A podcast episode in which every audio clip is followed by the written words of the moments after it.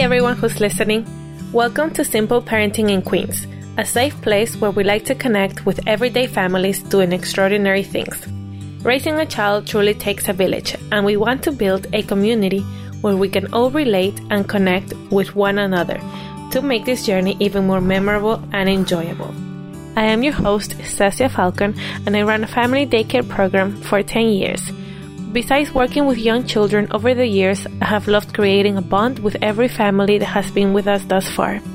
So this podcast is dedicated to all you busy parents. I know you guys are doing all your best to raise your children. Thank you for listening.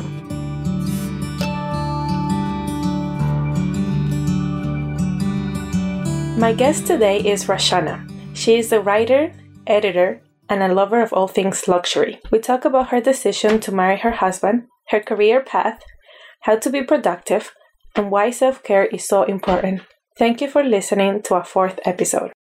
Well, thank you so much for making the time to have this little podcast project we have going on. Exciting! Yeah. So I'd like to know about your story with Damien. How did you guys meet? And then how did you know he was like the one person to settle down with? A dog, and Liam. We met in college. So that was about, I was like, in my last year in college. Oh, wow. That's a lot. Yes. So I don't know. Can't do the math right now. So it's almost 17 something like that. Years. Yes. Wow, that's good. Yeah. Are you planning something for like the 25 years?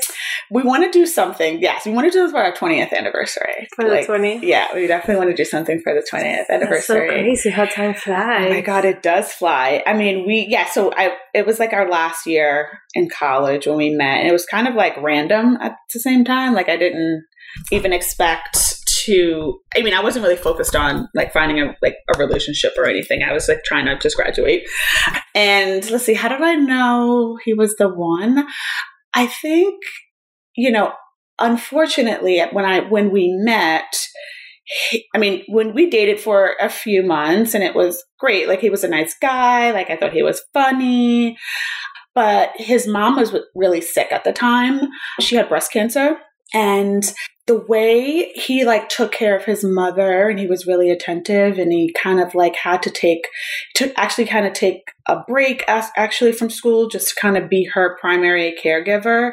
And I think when watching him take care of his mother in that way definitely shined a different light on him in terms of how I would have loved to have a husband who was as caring for his family and even his children and everything. Just kind of watching him in that light definitely made me look at him differently in that respect. Because at the time I really wasn't, like looking for a new relationship. I was still young, I was like 21, 22. I wasn't really looking for anything serious, but that sort of experience just made me think of the qualities that I would like in a partner. So fast forward a few years, unfortunately, his mom did pass away a year later. Wow. So, and then, just being with him through that time period, we got closer. Of course. Yes.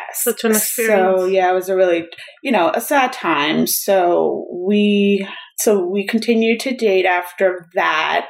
And it's funny, we never really broke up. We just kind of, after like that experience, we just kind of were like stuck together. Did you feel like you guys became like best friends? We became really close, really best friends. But we were also also equally driven, ambitious and driven for each of us had our own goals in terms of like what we wanted to do in life and what we do in careers. So like while we were in a relationship, we also gave each other the space to sort of like make sure we still were kind of like, focused on achieving whatever we had set ourselves out to achieve. Because, at the time we were like 22, 23 years old. Okay. You know, just finished college, graduated from college. We're trying to figure out life, trying to figure That's out true. Like, you know, what are you going to do in your career and kind of going through those experiences. So yeah, that's sort of like how, and I think going through life together and going through those experiences kind of strengthened the relationship and built such a solid foundation of a friendship that we had. I think from the start, we always had a solid friendship. That's what really kept us strong and going all these years, because regardless, we always had a foundation of a friendship. That's so true. Yeah. When you say that you guys gave each other space, how was that routine? Did you go to college, like, or work?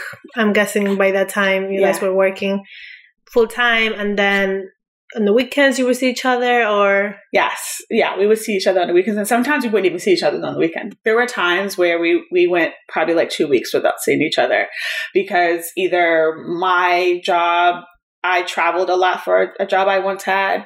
So it was either on the road and our schedules conflicted, or, you know, the weekend came and sometimes he might have had a commitment to do and we couldn't see each other. So sometimes we could go without 2 weeks without seeing each other. Okay. So yeah, but we tried to, you know, we made it work, but we were busy. Okay. We were busy. Yeah. It wasn't long distance, but kind of. No, it wasn't long distance. Like at one point I was in the city, he's in Brooklyn, I was in Queens, he was in Brooklyn. So like we were still like not too far apart from each other, but just busy.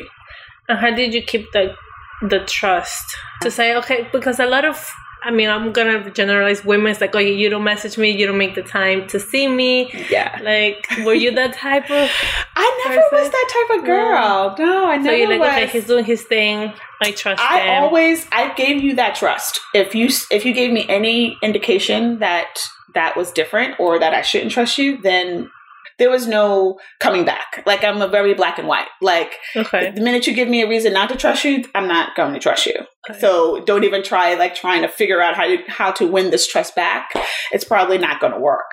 But I never was that jealousy type of person. And I think that because we always had a friendship and we always had a communication. Like, we never, even if we were apart for a week or two, we were always in constant communication with each other in some shape or form. Okay. So I think that was our way of keeping close and making sure that making sure he was okay, making sure I was okay.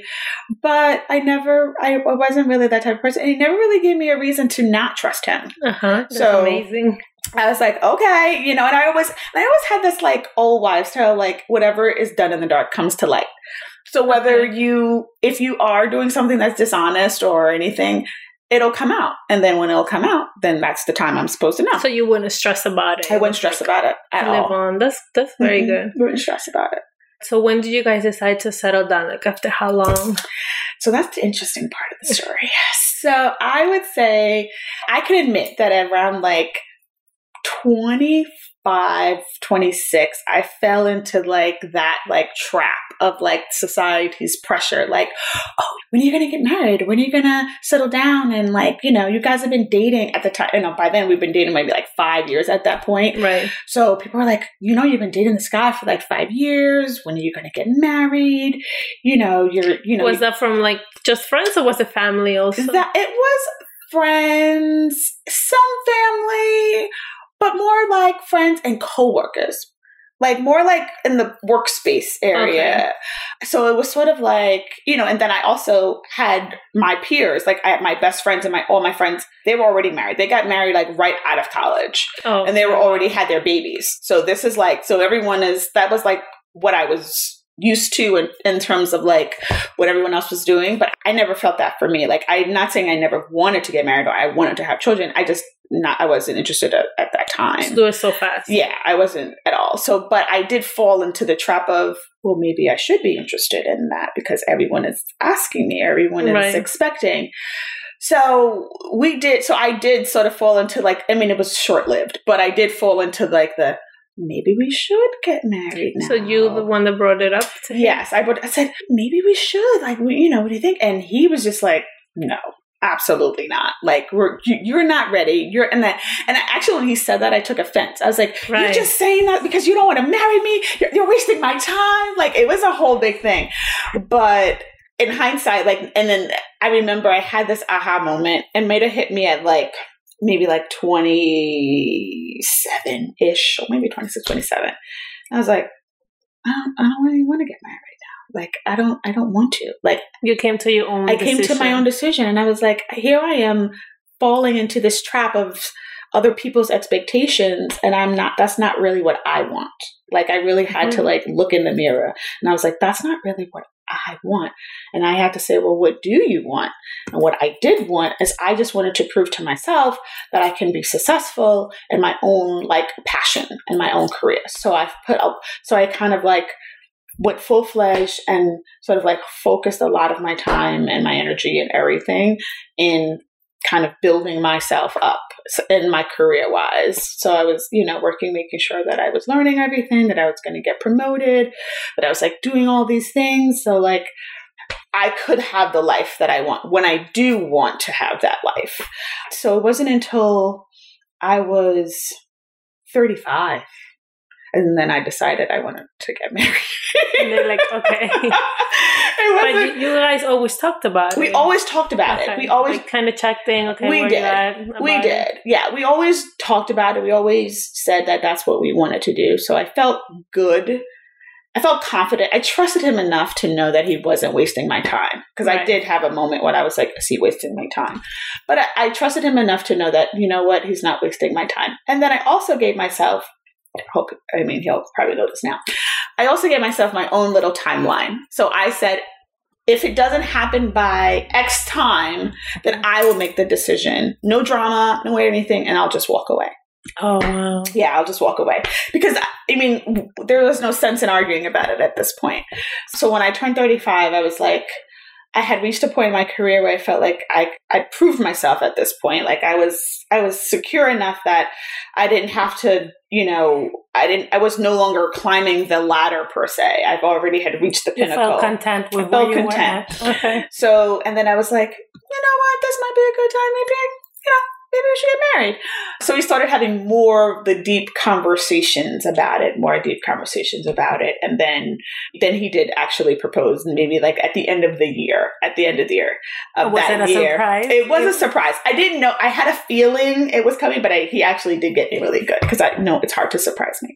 What did he do? Was it New Year's Eve? I think it was New Year's Eve. And I was hanging out. I actually was hanging out with my best friend. I came in town and I was hanging out with her for a while. And when I came home, I just wanted to like kind of go to sleep. I was like, I'm tired of hanging out. I just want to go to sleep. And he was like, no, stay with your clothes on. Keep your clothes on. We're going to go back out. And I was like, no, I don't want to go back out.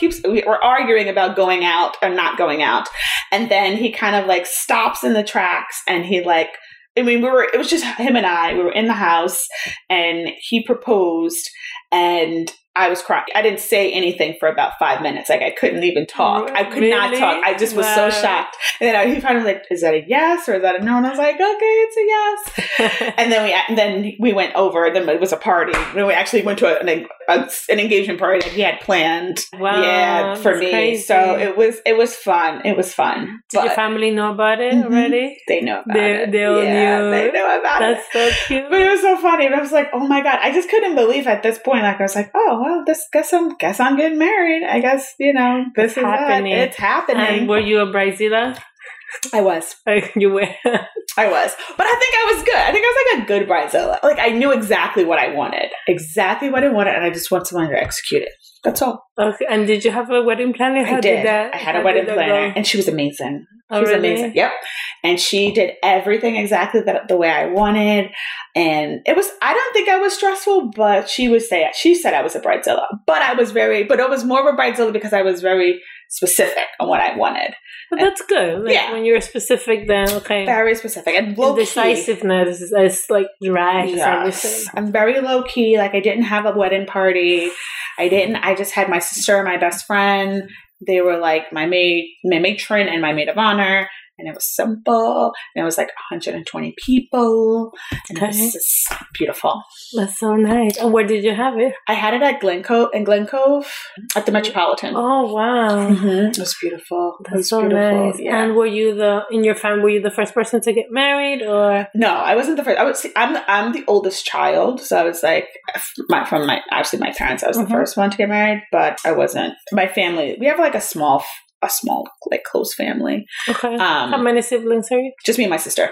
Oh, wow. Mm-hmm. So you were the first one. I was the first one out of the sisters, yeah. That's crazy. Yeah. Was mom crying? She was. That day? Yeah. She was like, oh my God. You know, my mom still jokes. She's just kind of like, oh my God, you're getting married. You know, it's unheard of in my family to get married that late. Like 35 was like old. Okay. Old. And because of your cousins, or? Because my cousins, everyone usually, you know. Right out of college. Got married right out of college. Okay. So they were in their 20s. They're 23, 25, okay. Getting married. So I was always the different child in the family. I'm always a different one. Did you feel that you were different since you were little? Like all the time. I've always felt I was different. Wow, so interesting. So, yeah, I was so non-traditional. Like, what other things you would do that your cousins wouldn't do, or your sister? Well, I was always like the entertainer. Like, I was more like the creative kid. Like, I always wanted something wild. I wore the wildest clothing, bright colors, bright tutus, or like crazy outfits. I always wanted my mom to dress me in. I never wanted to do like different things. Like, I never watched cartoons. I never wanted to watch that. I wanted to like, you know, play Barbies all day, or like watch Mr. Rogers or something. Like, I never like did like typical kid things. I didn't really like I was always like into like different things. So like, and then even like as you get older, like, you know, traditionally in my family, like, you know, if you weren't like a teacher or like something like traditional, you're like not more secure. Yeah. You know, they're like, what are you doing? You know, like, what is this marketing you want to do? Like, what is that? So I always felt like, you know, I always had to explain myself. What's your title? What's my title? What am I going to tell my friends? I come from a family of educators. Oh, okay. They're like education. And my mom was a teacher. My dad was a director of psychiatry. So, like, that was like a whole other, he was like in the medical field. So, like, wow, that's crazy. I was not like book people like that. And did they pressure you to go into that at all, or? No, my mom was actually really liberal. She was always like supportive, like whatever you want to do, you know, she always knew I was like creative. So she always gave me like ways to like outlets to like be creative. But, you know, when I got older, they were more like, my dad was more like, what kind of job is that? You need to get a regular job. You need to like do that. He doesn't understand. So what do you do now? What's your job now? So now I do strategic brand marketing for Rue La La and Gilt. So basically I do a lot of like branding and brand awareness. So like I work with partners and different designers to elevate and raise awareness of the brand, which is Gilt or Rue La La. So it's more about, it's just marketing. It's like how trying to find different ways to get people to shop the site and get to know who we are. And we do that in a lot of ways. So we do TV segments, we do partnerships and fashion shows, and there's so many other ways we do. We work with like other media companies to like drive awareness. So how long have you been doing that? I've been doing that, well, only with like, in fashion, I've been doing it for about 5 years now. But in total, I've been doing marketing and advertising for about 20 years. When you first started, how did it change marketing to what is now? Because I feel like we've gone through so much so quickly. Yes. Social media has changed it a lot. I think now information is just at your fingertips, so we can get to you faster. Before, it was we relied more on what we call traditional marketing, which is like television or radio. So it was a lot more expensive. So we had to purchase like commercial airtime, and or buy like spots on the radio when people listen. But everything has changed. The digital landscape has changed. People are no longer watching necessarily traditional television. They're streaming, whether they're watching Netflix or watching Hulu or they're not listening to traditional radio, they're listening to Pandora or Spotify. So how do you get in front of people? Social media is what people are on. So Instagram, Facebook, Twitter, or on those streaming sites, all those digital magazines. And also like newspapers and magazines, people rarely use anymore either. They're online reading their information. So I think that has what changed the most in marketing is like the digital landscape.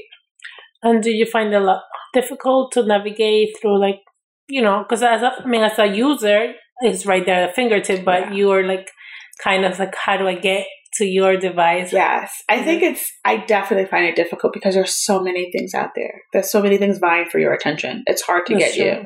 And then, of course, Amazon taking over the world. Everything likes things. Everybody is used to quickness. Nobody wants to wait. Everyone wants things fast. They don't want to look for much stuff. So I think it's hard just because there's so much information. There's so much people competing for your time. It's making the landscape really, really, really difficult. So to do that, now we're just kind of figuring out how do we make ourselves special? It's like going back to the basics. It's like, how do you make yourself special enough for people to like pay attention to you? So we're still trying to figure that part out, but like that's on a... And do you have a team that works with you? Yeah, we have a team. So I have a team of about 3 people right now that's working with me. We are working on different functions. Like I'm focusing on like more on TV now and figuring out the way to kind of monetize and maximize that space a little bit more. I stalk in Instagram a little bit. So I've seen sometimes that you put pictures behind the scenes of like a morning shows, I think they are, and because I don't watch TV. See, I don't. So. See, that's why a lot of people don't watch TV. I try to do morning show TV at least once a quarter to go on and try to like. So, who's your audience when you're? Because it's not people like me. I don't watch TV. It's what we call the audience. We categorize them as like middle America. Okay. Like why? Because anybody outside of think of like the New York East Coast and West Coast. Oh, okay. Geographically, they're like usually like the California and like New York. People tend to be like city more urban, meaning like they are a little bit more savvy. They're like either doing something during the day. They're not really watching TV. Midwest is more or like the middle of America. So think like. Colorado, yeah, although not really. They have more of a concentration of they're going to be watching television at that time. It's not as like urban where there's like city life where you're like going into work or you're going or you have a business or you're doing this or you're doing that. It's more so much your life is a little bit more scheduled in terms of like you're usually watching it in the morning. Less hectic. Yeah, that's true. So that is sort of like. That's like our biggest concentration. And then you have like your top markets. It's interesting. Some people, or we have like a higher rate of older watchers. Okay. So like maybe they're retired or maybe they have a more flexible work schedule but they usually skew a little older on the TV, like the talk show time. So interesting. Yeah. So how does change now that we're going into like the holidays? How is it? It gets more crazy. It gets worse. I'm like dreading the holidays at this point. Because it's going to be constant competition of who's going to have the best merchandise, who's going to have the best items, who's going to have the best prices. So my head is spinning even thinking about it, just because I don't even want to deal with like. And then Amazon, of course, is going to just beat everybody up and then have like the best. They're delivering Christmas trees. That's crazy. Amazon is delivering Christmas trees. How do you compete with that? Like I can't compete with that. I mean, it's so convenient, but. You would never think we would have all that. I know. That's at our fingertips, right? Yeah. And what does your husband do?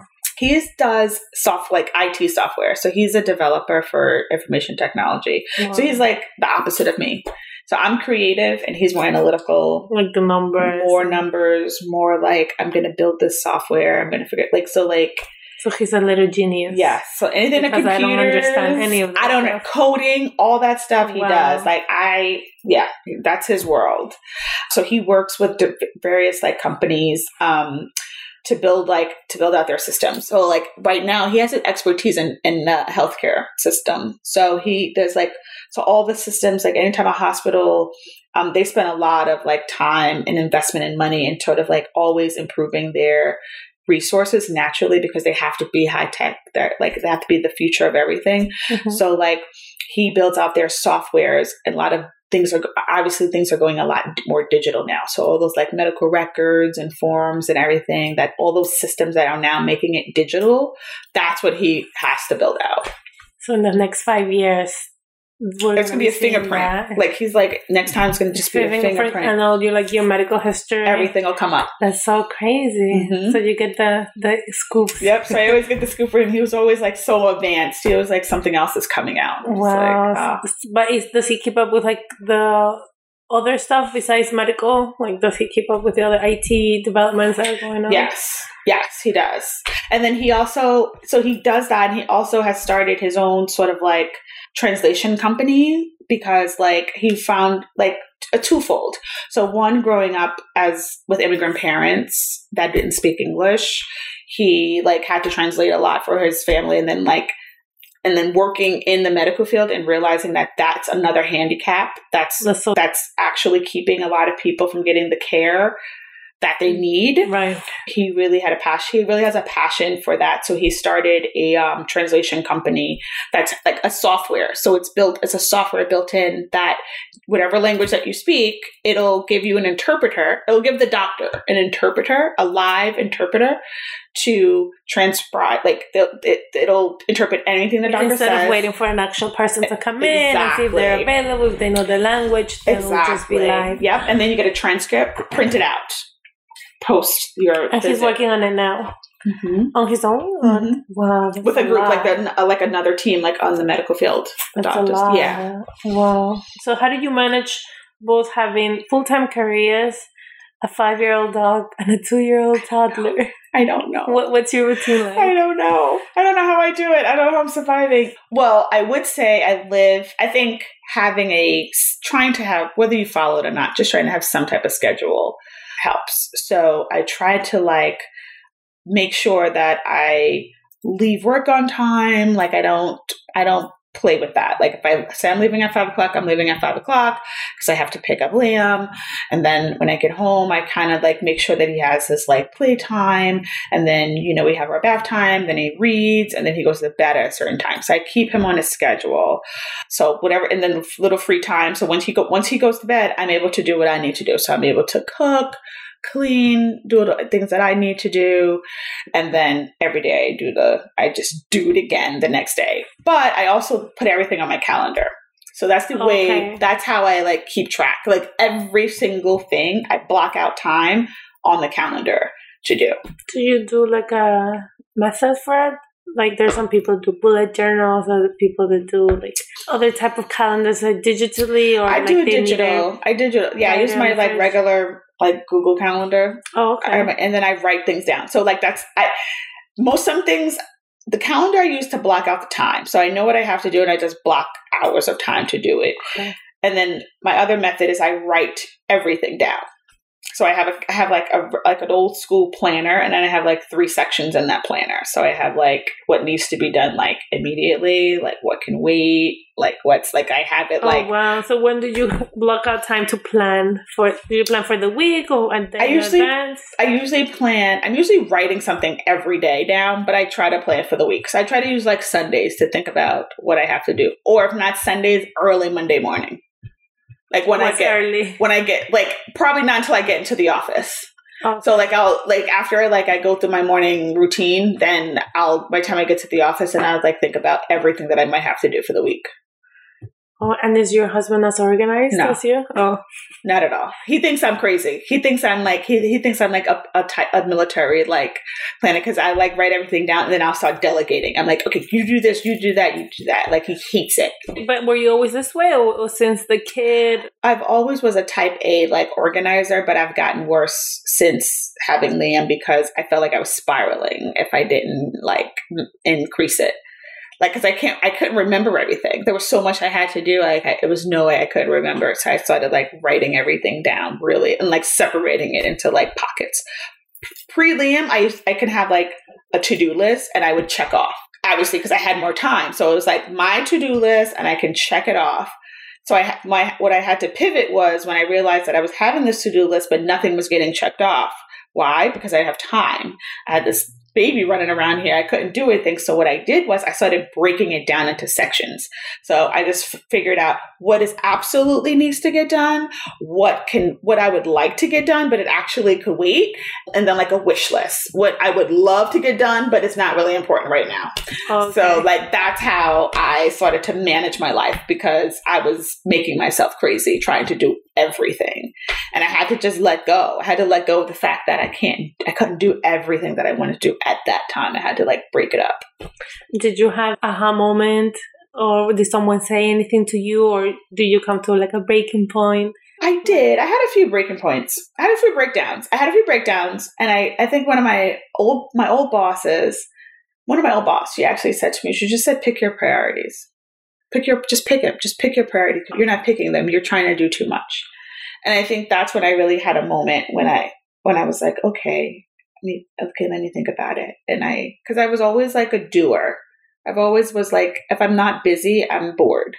So okay. I have to like constantly do things. But then I realized that not everything is that important to do right now. Okay. So you made peace with yourself? I did. I made peace with myself. It's still hard. Still now. I still am like, oh, I wish I could do that. You have that mom guilt. Like, oh, I wish I would have done this with Liam instead of doing that. Yeah. Sometimes I feel guilty when I take a nap. Really? Like sometimes I'm so busy and I'm like, I'm so tired. I should just take a nap. And then when Liam takes a nap, I've been like taking a nap. But you know that saying when they tell you when the first baby's first born, they're like, oh, sleep when the baby sleeps. I never slept when the baby sleeps. Right. Never. Ever. I was like, are you kidding me? I have things to do. I can't sleep when the baby sleeps. But I was miserable. Like I actually was burnt out. I was miserable. So that happens. Even when he takes a nap and I sometimes sneak in a nap, I feel horrible because I feel like I could have done things.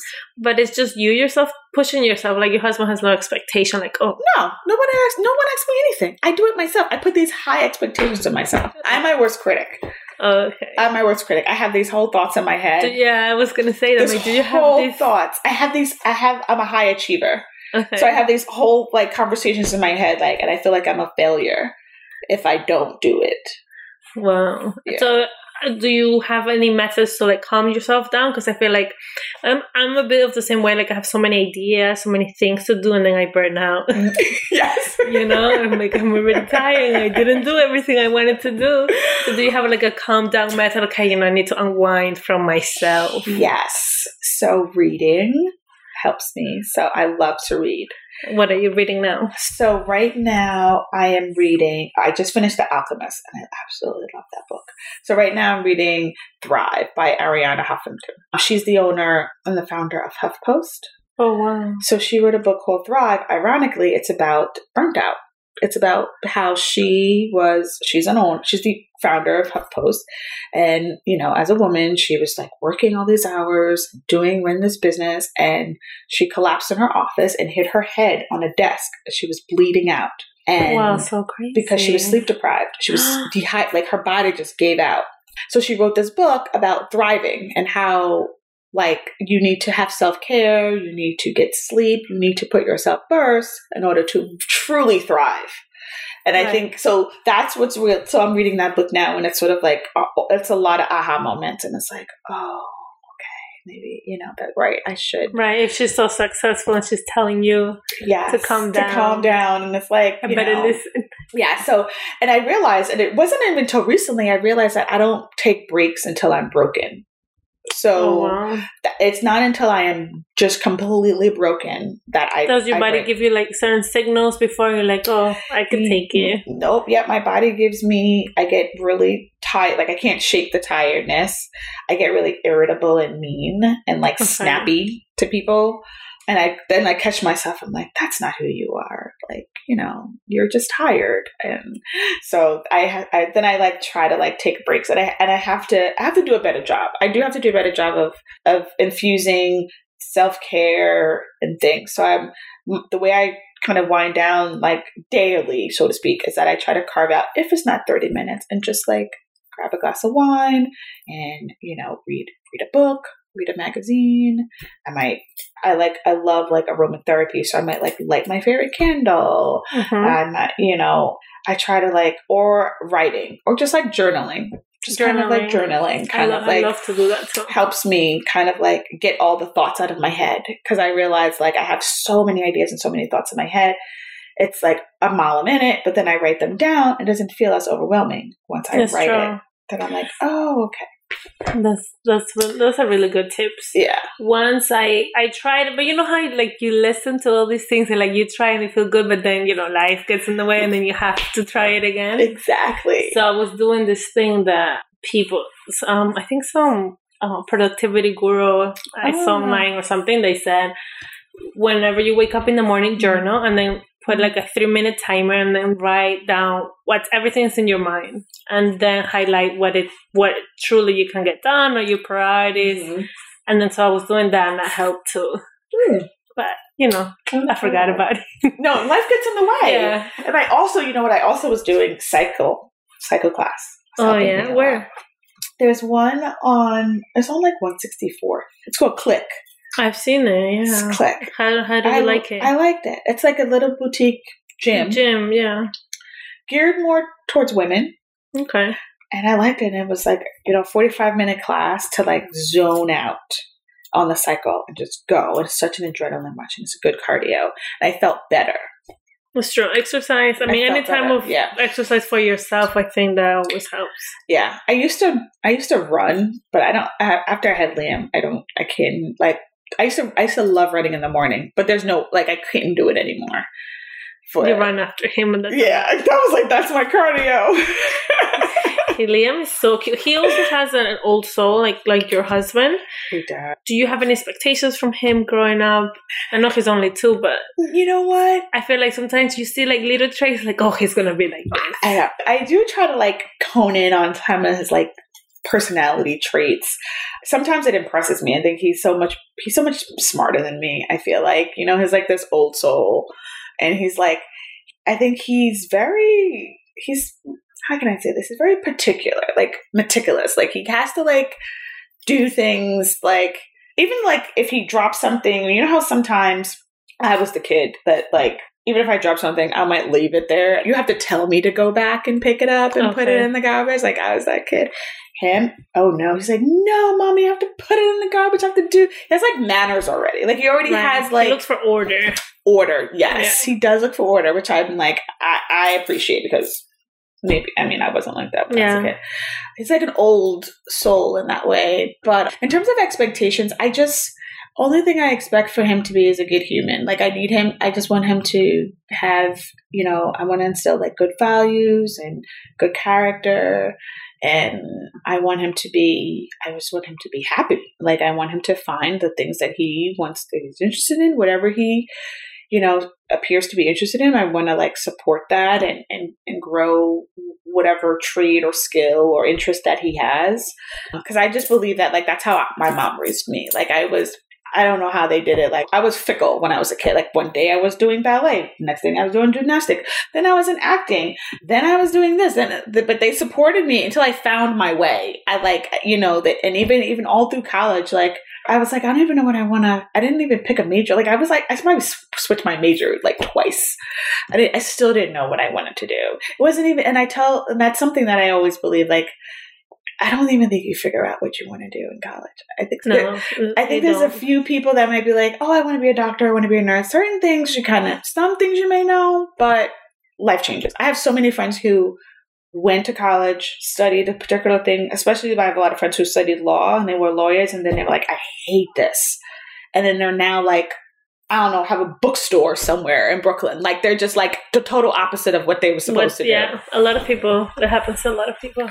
So I think, but hopefully by the time our kids are older, it's different. But we're not really exposed to like what the job would be like, and if that's what you really want to do. Like you don't get a hands-on experience. That's true. And I think that's changing. That's true. That is true. Yeah.